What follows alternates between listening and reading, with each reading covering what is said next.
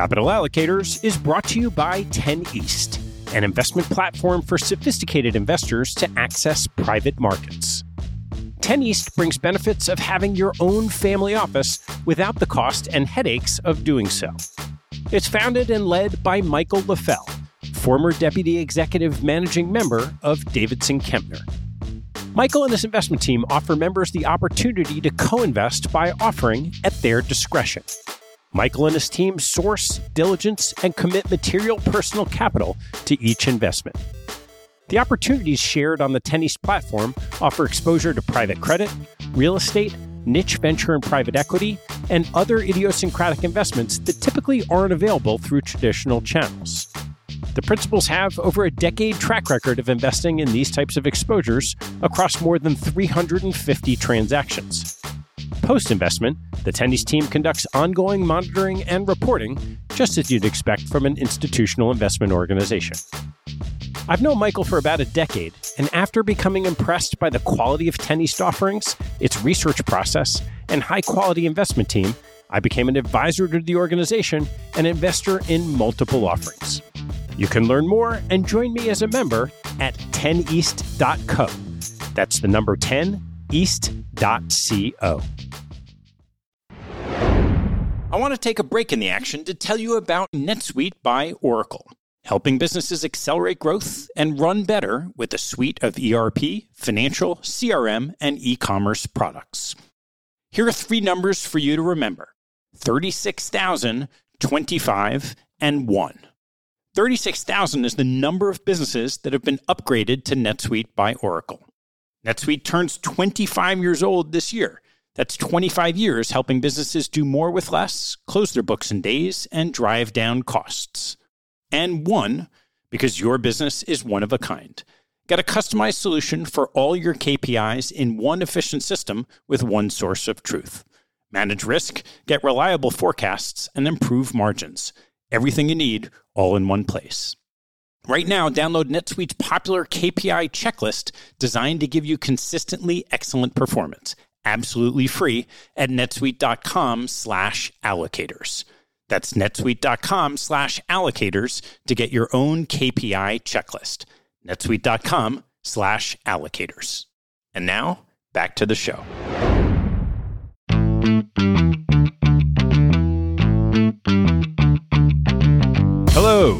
I'm Ted Seides, and this is Capital Allocators this show is an open exploration of the people and process behind capital allocation.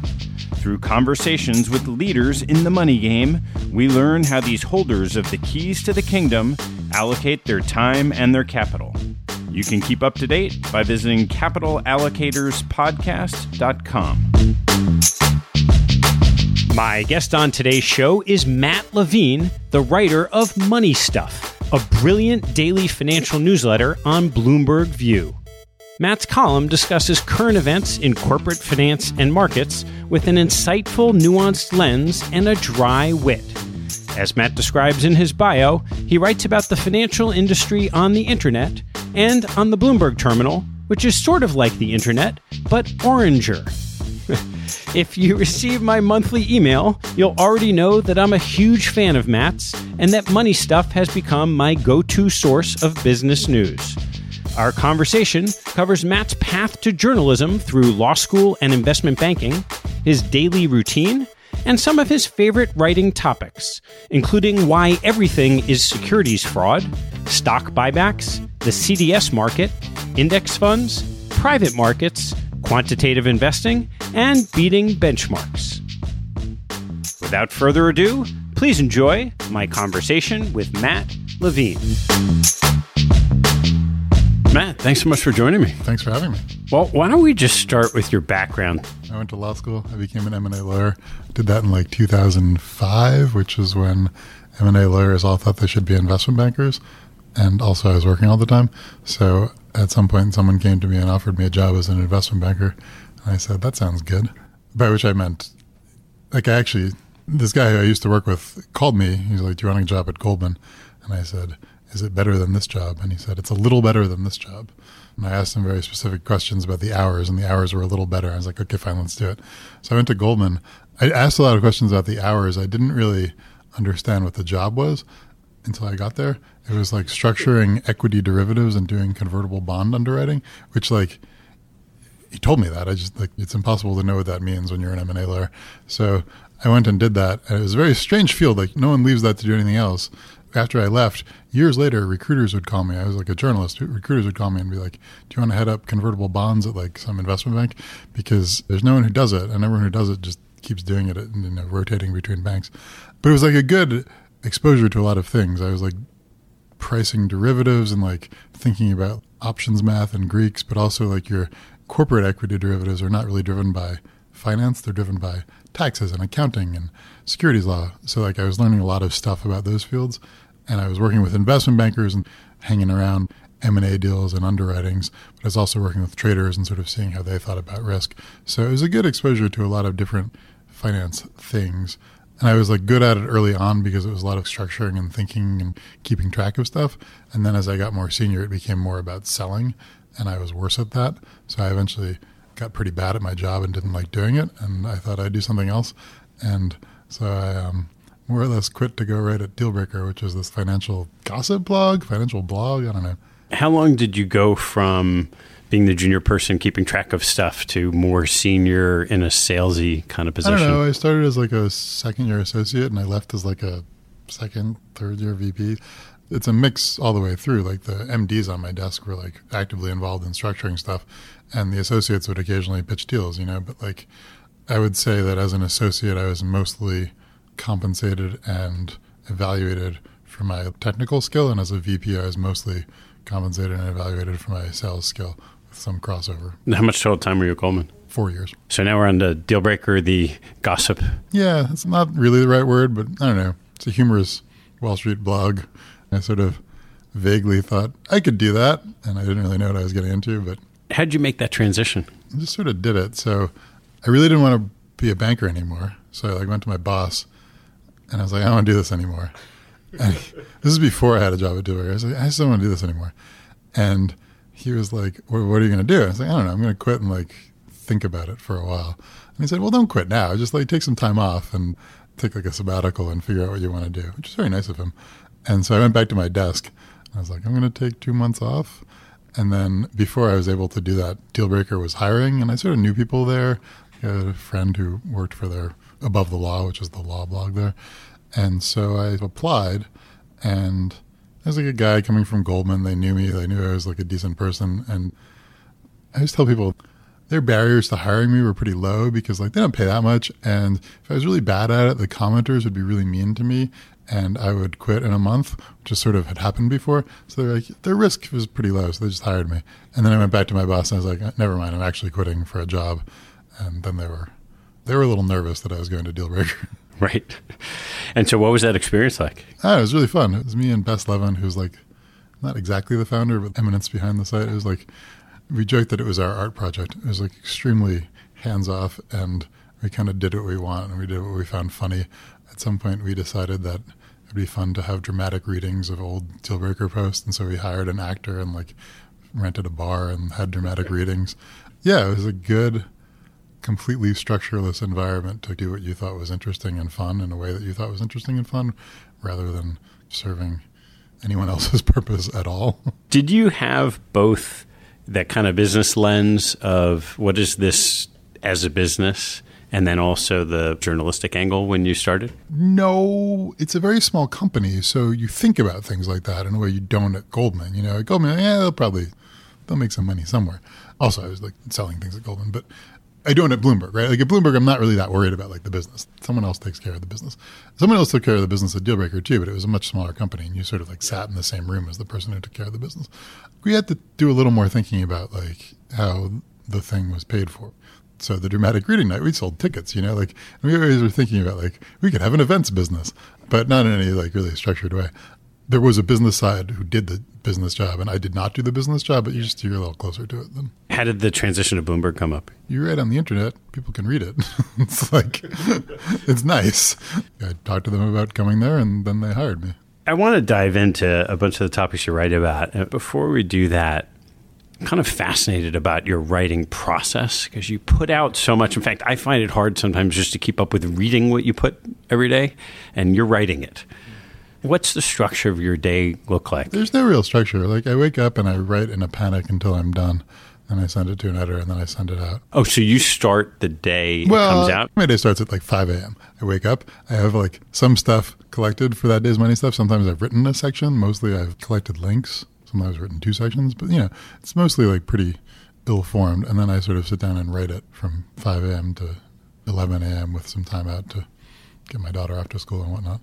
And then around 11, I send it to an editor and then it gets published at noon. And then usually I like go into the office and then from sort of one till five, I like look for other stuff and start writing stuff and have lunch with people and complain to reporters and do all of the job stuff that isn't typing the thing. You mentioned you start writing at 5 a.m. Do you have a place at your house that you just cordon off and your daughter's asleep and you just roll out of bed and start writing? You know, usually do the crossword first, but like, yeah.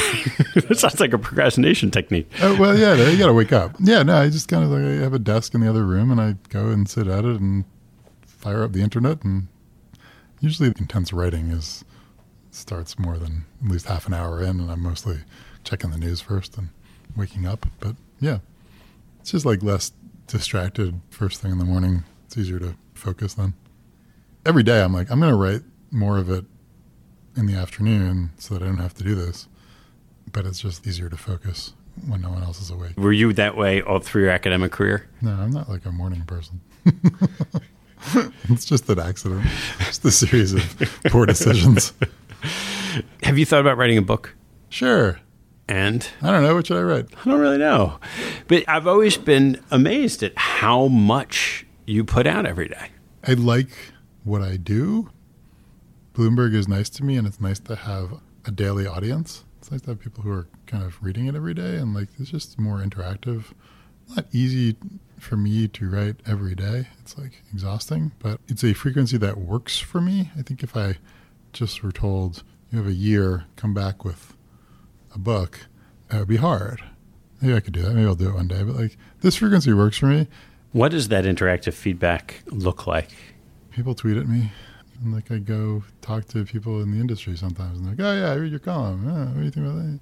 My impression is that a lot of people who work in the financial industry read it, and I can talk to them about what they think. And it's just like a more, you know, like if I wrote a book, the sort of like directness of feedback is missing. How did you come to the structure of this kind of lens of corporate finance from your couple years at Goldman? And then just applying it to what you're seeing in the markets and in companies? I started at Dealbreaker as like a blogger, right? I wasn't like an investigative reporter. I didn't have time to like go spend a month chasing down a story, you know? So like it was very much like reacting to the news. And I always sort of felt like if I'm going to ask people to read what I write rather than someone else writes, I should bring to bear some expertise or something that I'm not just quoting people are making a joke, but I know something that isn't obvious about the news. So like that's the basic thing is that's sort of old school blogging is. It's like someone who has an expertise in something other than journalism, like writing about the news of the day. So it's not like necessarily like reporting or research intensive, but it is applying knowledge to something.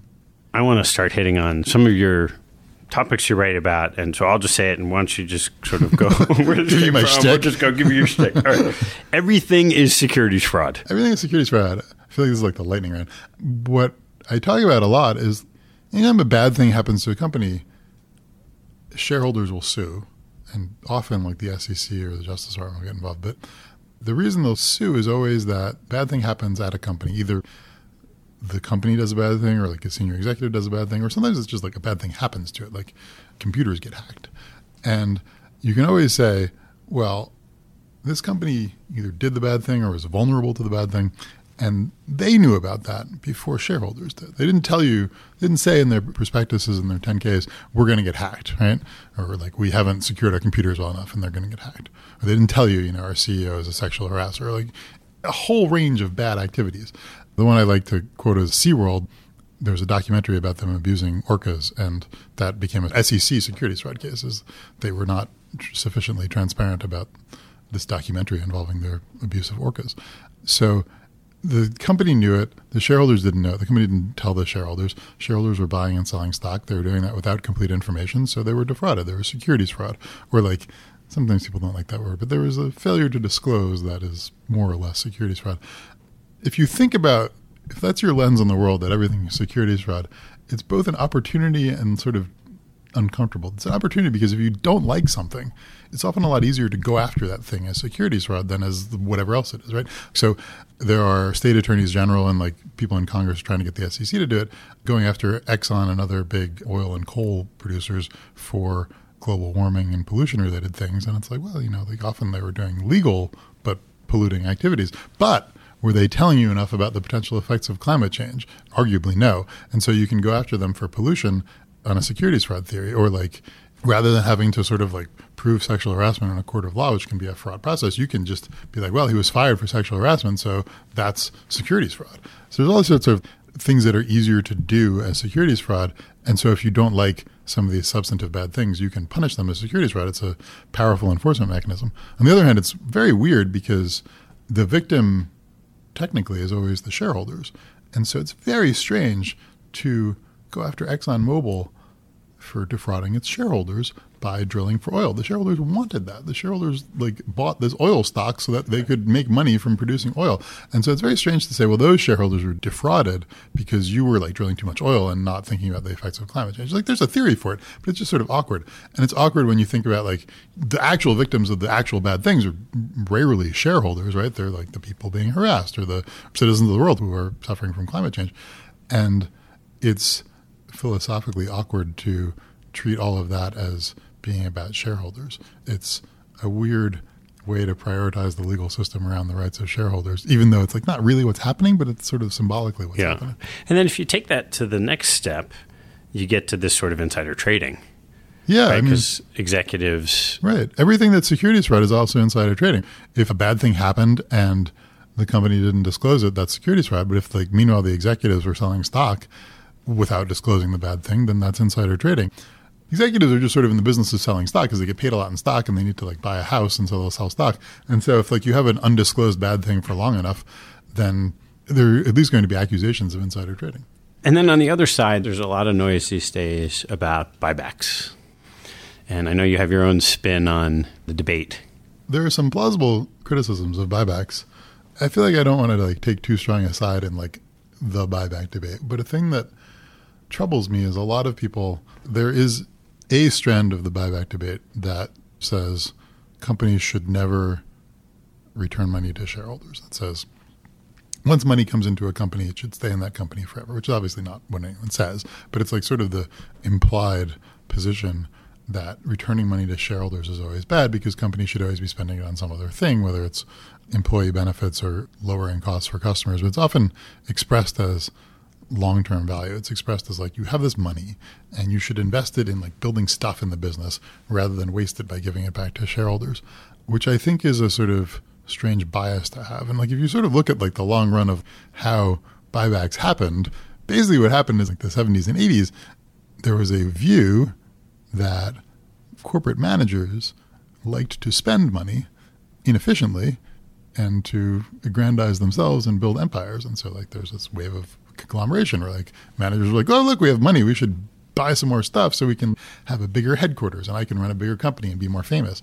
And as a corrective to that, shareholders got more interested in having companies return money to them so that they could decide how to invest it rather than having the companies decide how to invest it. And we've now perhaps swung too far, but also like the rhetoric has swung too far where now it's just assumed that the worst thing companies can do is give money back to shareholders. Now, there are some arguments for that. Like the shareholders are often like the managers own a lot of shares and boost their own compensation and so forth. But the sort of original notion that returning money to shareholders disciplines managers and allows and prevents them from wasting the money is then lost, and we've kind of gone the other way, which I find kind of weird. So we take it away from the pure corporate side, and I want to get into the markets a little bit. You've been writing a lot about what's happening in the CDS market. Why don't you start with where the CDS market started, where it is today, and where you think it's going. So, CDS is a contract that allows you to bet on the credit quality of a company. CDS is a contract that pays off when a company defaults on its debt, and it pays off basically the amount of money that theoretically pays off the amount of money you would have lost on default. So, when you think about how that started, you could short bonds, right? You could borrow a bond and sell it short. And then if the company defaulted, the value of that bond would go down and you'd make money, right? But CDS has some advantages over that. One is that it's like kind of hard to borrow bonds. They're often like just kind of locked up.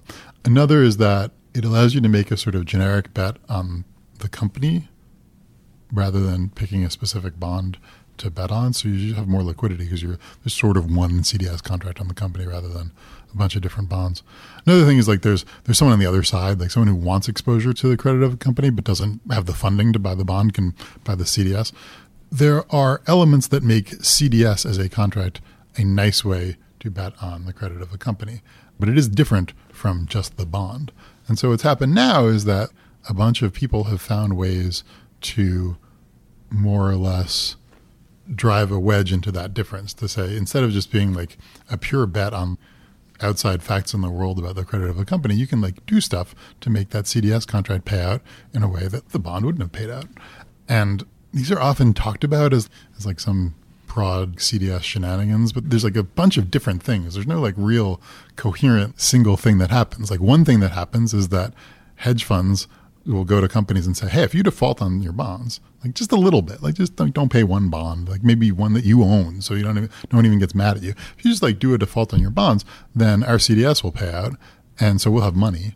Because these hedge funds have CDS, so we'll have money and we'll give some of it to you, right? And they don't say it like that because it sounds like a bribe, but they'll be like, "We'll give you a beneficial refinancing. We'll refinance your debt at some more favorable rate to you, and we'll subsidize that with the payout we get on our CDS."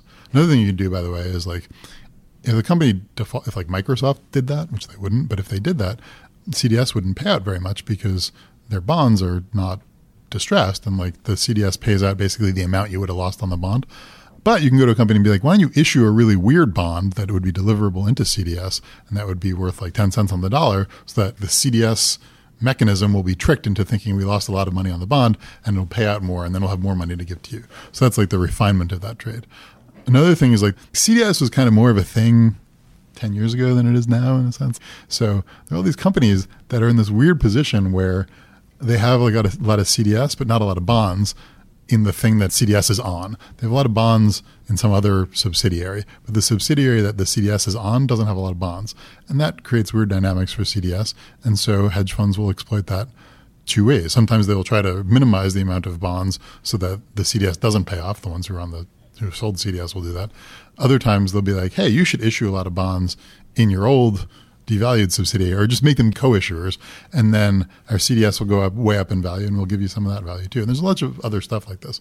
So it's like become a playground for clever hedge fund people to think about structure rather than this pure bet on credit quality independent of all these things. I'm not that bothered by this for a couple of reasons. One, it's like many of these stories result in companies getting cheap financing. And it's like, well, you have this derivatives market. The company didn't ask for it. It just like grew up independently of these companies. And now the company's like, hey, we're going to extract some money from that derivatives market. That's kind of cool. It's like a story of the triumph of regular corporations over Wall Street capitalism. Another reason I'm not that bothered by it is that I think it's a mistake to think that there is this pure bet on the credit quality of a company. A company is going to default or not default, not just based on its cash flows, but based on like whether it can get refinancing or whether its lenders will extend its loans. That's a question that is not purely economic, but depends on its relationship with the lenders. And this is just the sort of expansion of that, where like the creditors are making decisions that are about their own self interest and not just like a pure objective default decision.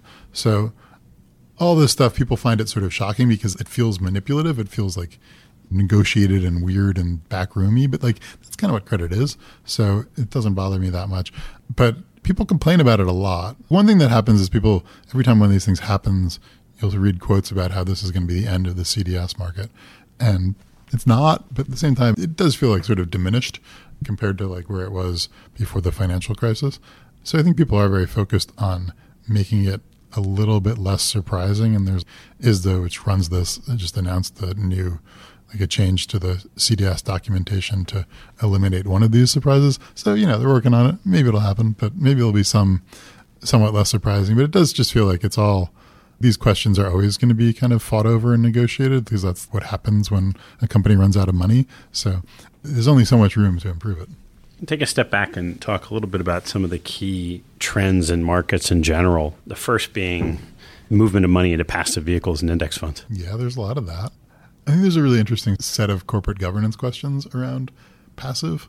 There's sort of an intuition about what like a, a hedge fund manager, even a mutual fund manager, should do with the companies that he owns. They should make sure that they're making money and like call them up and yell at them if they're doing something wrong and like maybe start an activist campaign or support an activist. A whole like if you're an investment manager who analyzes companies and picks a relatively small number of them to invest in and monitors them closely, you have like a relationship with their governance that makes a kind of intuitive sense. If you're Vanguard and you're like the biggest shareholder in a whole bunch of companies, but no one picked them, no one follows their financials. It's just weird to think about what you should do there.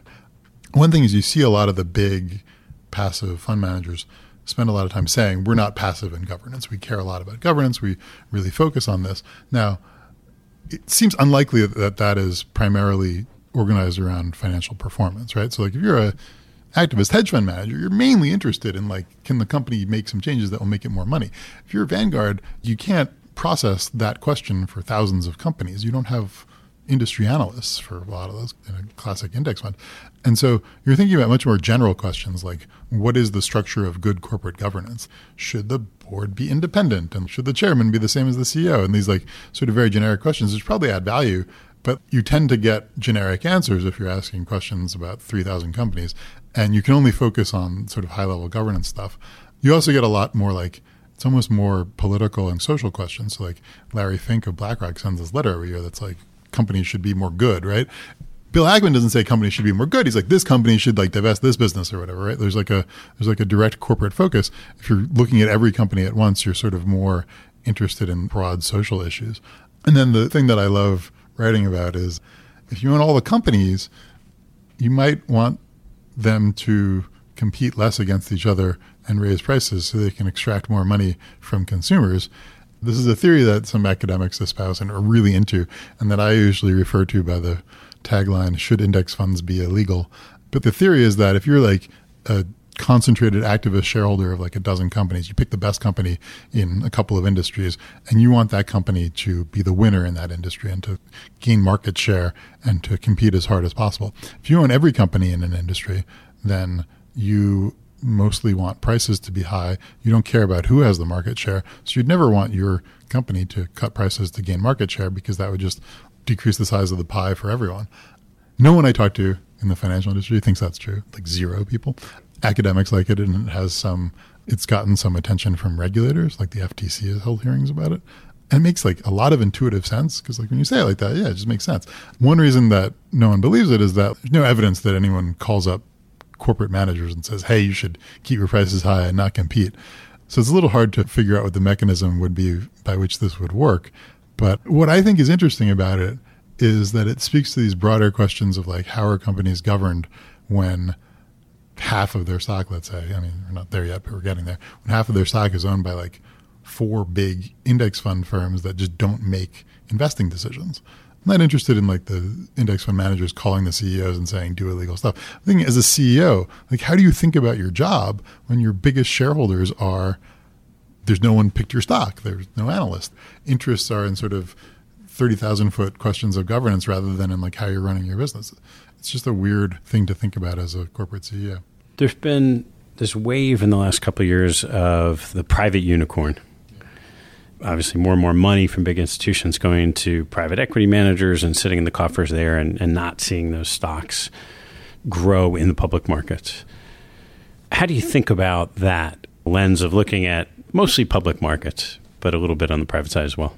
These two things seem related in a somewhat hard to articulate way, right? It seems like the public markets have become more passive more of the sort of investing decisions and like providing capital to companies that are growing is occurring in the private markets, while the public markets are for mature companies to kind of harvest profits. And there's probably a feedback loop where as public companies are bigger and more mature and more steady and profitable, it's easier to index because you just get less alpha by picking stocks.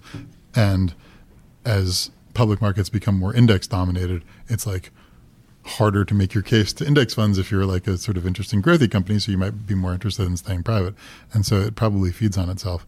There does seem to be independently, like there's a lot of money that is available to private markets. And like there's probably just a series of economic and technological changes there where like it used to be if you wanted to raise a lot of money you had to go to the public markets because that's where the money was now there are more billionaires there are pools of money in like the middle east and china that are accessible to american companies that didn't used to be and technologically it's easier to raise private money there's been some legal changes that make it a little easier to raise private money too but like there's a lot of inconveniences and downsides to being public. And the notion was always well, was made up for because if you reached a certain size, the only way to do it was to be public. And now that's not really true anymore. So there are going to be more just big private companies. That's sort of what I think. I mean, like one thing that's happening is that this year there's a lot of talk about some of the very biggest unicorns going public. So like maybe this notion of a big change is just sort of temporary and like in 3 years all the big tech companies will be public. But I don't know. Well, certainly the way that some of these are going public is completely different than what it used to be. And they're not tapping into the public markets for capital. Yeah, that's true, right? I mean, there's like these direct listings where they just go public. Well, there's Spotify so far, but it just goes public without doing an offering at all. A lot of the ones that do, it's mainly secondary and like it's not for financing purposes. Uber still burns money. Like they'll probably take some money. What's your take on increased computerization and quantitative methods of investing? On the long view, pretty optimistic about the ability. There are people who are like real deep skeptics about driverless cars, and I don't know enough about driverless cars to a strong view one way or the other. But it sort of seems like, you know, I just casually consume the news, that driverless cars are, have like made big advances and can kind of drive. And like, to me, it's got to be a lot easier to pick stocks than to drive a car for a computer. Computers, like, there's a lot of data about stocks, and like, I mean, it's harder for a human, sure. Like, humans like learn how to drive, but like, a lot of like motor skills and a lot of visual discrimination that is really hard for a computer to do. And if you can do that, like, surely you can look at a giant pile of data and be like, this is the data that, you know, just like you can look at a visual field and be like, this is the visual data that means I should stop because I'm going to hit a child, right? You can look at the pile of data and be like, this is the stock data that tells me I should buy the stock it's going to go up, right? So it just seems like, how hard can this be? I think that we're in a world where it's hard for active investment managers to add a lot of alpha in liquidly traded on the run instruments, you know? And part of that is explained by like the dumbest and simplest algorithms, which is like you can just buy an index fund, right? Or you can then you can buy like the slightly smarter algorithms, like smart beta things that like say do this one tweak to it to make it a little better performance. And so like if you're like a mutual fund manager 50 years ago, if you like track the index, it's fine. Now if you're a mutual fund manager, like the index most of the time beats you, right? Like that's the statistics.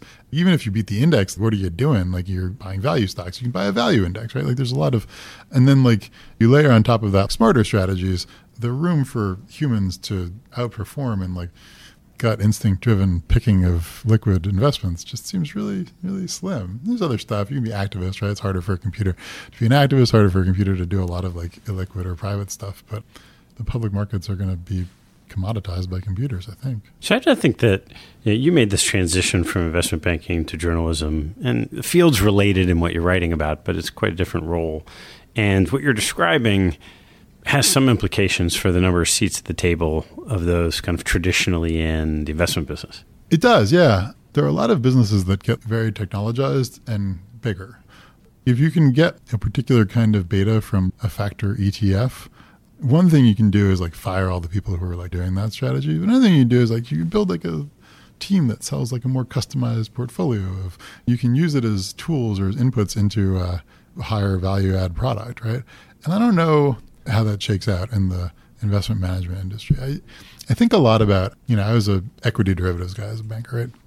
In the not too distant past, equities were traded by like calling up a bank and dealing with them directly and getting paying them an eighth to buy and sell shares. And now basically equities are traded by computers, right, for the most part. And so all those people are gone. But what that did was it made it really efficient to trade equities.